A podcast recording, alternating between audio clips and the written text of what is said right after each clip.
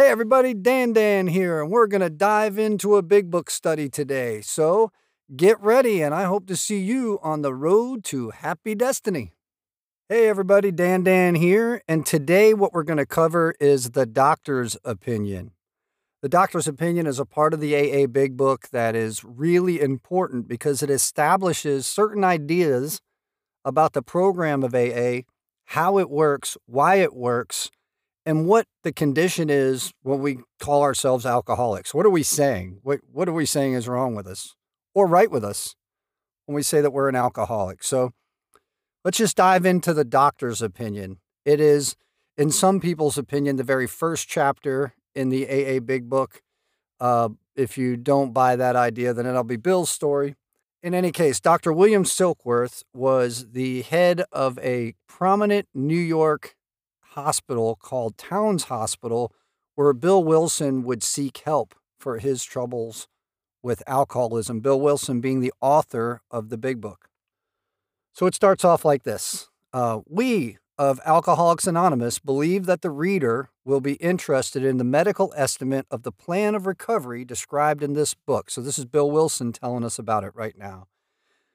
Convincing testimony must surely come from medical men who have had experience with the sufferings of our members and have witnessed our return to health, talking about the members of Alcoholics Anonymous and how they've recovered.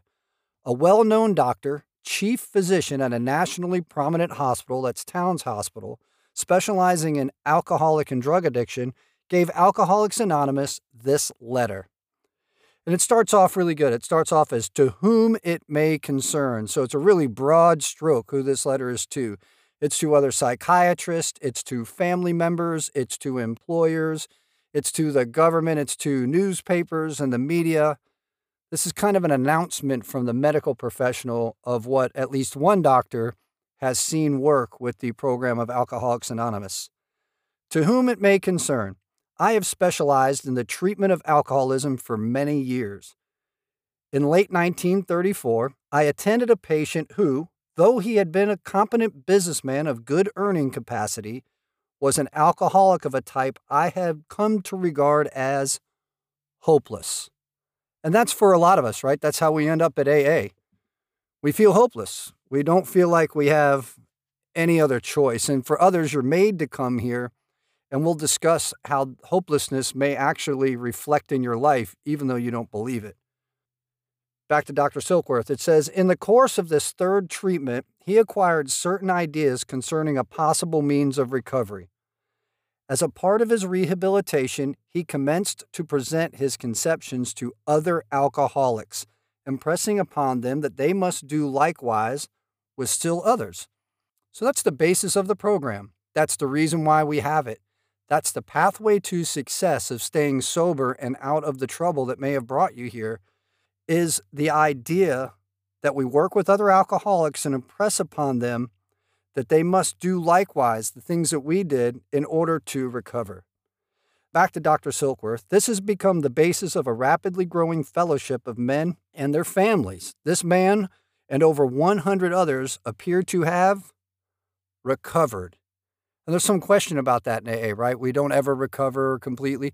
Not true. The statements in here will say that we have recovered from our state as an alcoholic back to Dr. Silkworth, it says, I personally know scores of cases who are of the type with whom other methods had failed completely. That may be you. Maybe you've tried other things. Maybe you've been to rehab, counseling, tried religion, and here you are still with this trouble.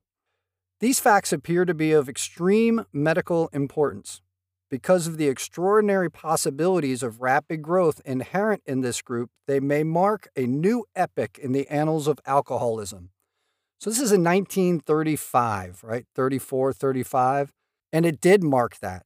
It did become that. But right now, they don't know that. These men may well have a remedy for thousands of such situations like yours and mine and many more. But here's a key statement in the whole thing, and we want to carry this right through the first 164 pages of this book.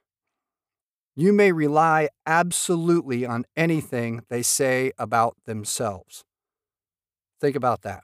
You may rely absolutely on anything they say about themselves. Very truly yours, William D. Silkworth, MD.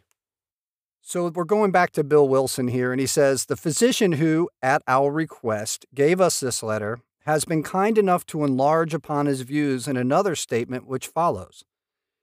In this statement, he confirms what we who have suffered alcoholic torture must believe that the body of an alcoholic is quite as abnormal as his mind.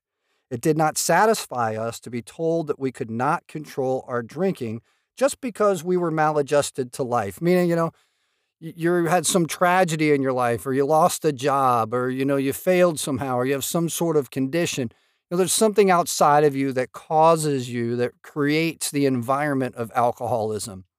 That's not good enough for us. We're going to learn it's something inside of us. And what it says that we were in full flight from reality, you know, that's not true either necessarily. Even though all these things are true when we're drinking, right? That we are maladjusted to life and we are in full flight from reality, it's not the cornerstone of the way out. And that we were outright mental defectives, all things that appear to be plain old not true. But it says these things were true to some extent. In fact, to a considerable extent with some of us. But we are sure that our bodies were sickened as well. In our belief, any picture of the alcoholic which leaves out the physical factor is incomplete. The doctor's theory that we have an allergy to alcohol interests us, and this is the first time we're introduced to this idea of allergy. And we can explore that in discussion to follow. But this is the first time that anywhere in the big book it's brought up. The doctor's theory, his idea, the thing that seems to prove itself out over and over again, is that we have an allergy to alcohol and that interests us. And that's what he's saying. As laymen, our opinion as to its soundness may, of course, mean little. But as ex problem drinkers, we can say that his explanation makes good sense. It explains many things for which we cannot otherwise account, like how many times have we promised ourselves we would not repeat the same mistakes? How many times have we lost jobs ended up in jail or or something like that, swearing we would never do it again. Well, only to do it again, right? How many times these things that we can't seem to put a grip on, that we can't personally control, that we can't get enough psychiatric help, counseling to get a grip on. Back to what Bill was saying.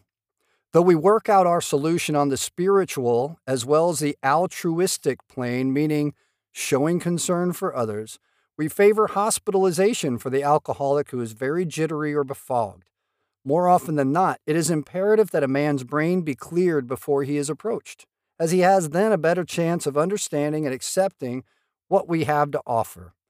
And now he's going to go back into what the doctor writes, but that's an important paragraph. So if you've been in the situation where you've got DTs going on, you're very jittery or you're panicking and you're unable to sleep or you're full of you know, sweaty nights, please go get the medical help. Please do. There's no shame in that. Go get it. So back to Dr. Silkworth. The doctor writes The subject presented in this book, meaning the big book of Alcoholics Anonymous, seems to be of paramount importance to those afflicted with the alcohol addiction. I say this after many years' experience as medical director of one of the oldest hospitals in the country treating alcohol and drug addiction. There was, therefore, a sense of real satisfaction when I was asked to contribute a few words on a subject which is covered in such masterly detail in these pages. We doctors have realized for a long time that some form of moral psychology, so that was the name of something back then, that intended to impart upon us a different way of thinking, that, to straighten out our sense of good and bad, right and wrong, and to help us function better in society by training us to think a particular way. So, some form of moral psychology was of urgent importance to alcoholics, but its application presented difficulties beyond our conception. What, with our ultra modern standards, our scientific approach to everything, we are perhaps not well equipped to apply the powers of good that lie outside of our synthetic knowledge. And what he's telling us there is that, you know, this is synthetic knowledge, the science is. It's something that man's contrived to garner understanding. But the problem of alcoholism sits outside of that understanding. The things that would seem to regularly work, that make common sense, the place where reason lies in a strong position doesn't seem to work for us. Logic, I think our own life reflects that logic doesn't work for us. Many years ago, one of the leading contributors to this book, meaning Bill Wilson, came under our care in this hospital, and while here, he acquired some ideas which he put into practical application at once. Same for us. Immediately start. Later, he requested the privilege of being allowed to tell his story to other patients here, and with some misgiving, we consented. The cases we have followed through have been most interesting. In fact, many of them are amazing. And here are some characteristics the doctor is going to describe for us that we in the program are trying or want to develop in ourselves. The unselfishness of these men as we have come to know them, the entire absence of profit motive, and their community spirit, those things, unselfishness, absence of profit motive, and community spirit, those are really important to this program. It goes on to say, is indeed inspiring to one who has labored long and wearily in this alcoholic field. They believe in themselves and still more in the power which pulls chronic alcoholics back from the gates of death. Of course, an alcoholic ought to be freed from his physical craving for liquor, and this often requires a definite hospital procedure before psychological measures can be of maximum benefit. That's what we were talking about earlier. We believe, and so suggested a few years ago, that the action of alcohol on these chronic alcoholics is a manifestation of an allergy, and the phenomena of craving is limited to this class and never occurs in the average temperate drinker. These allergic types can never safely use alcohol in any form at all. And once having formed the habit and found they cannot break it, once having lost their self confidence, their reliance upon things human, pile up on them and become astonishingly difficult to solve. So think for a moment, take a break right here and think for a moment about how difficult the problems seem to be the day you arrive here. And if you're brand new, we're about to go into some statements of hope. Your problems can be solved. If you're sitting back going, I'll tell you what, man, my problems are astonishingly difficult to solve. And maybe you've come some to terms with the fact that they're of your own making. Maybe not. In either case, there is a solution. We're going to get to that.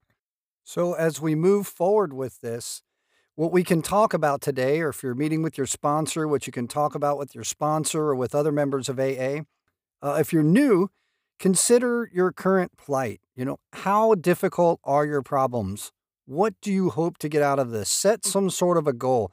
And then if you are in the AA for many years. You've been around and returned. You've been one of those people with the, you know, the 5,000 white chips or whatever the case is. Talk about how AA has been able to solve your problems. What did that look like? How did that go down? What did you do? What skills did you learn? And how did it work out for you? We look forward to hearing all of that. So I hope you have a great discussion.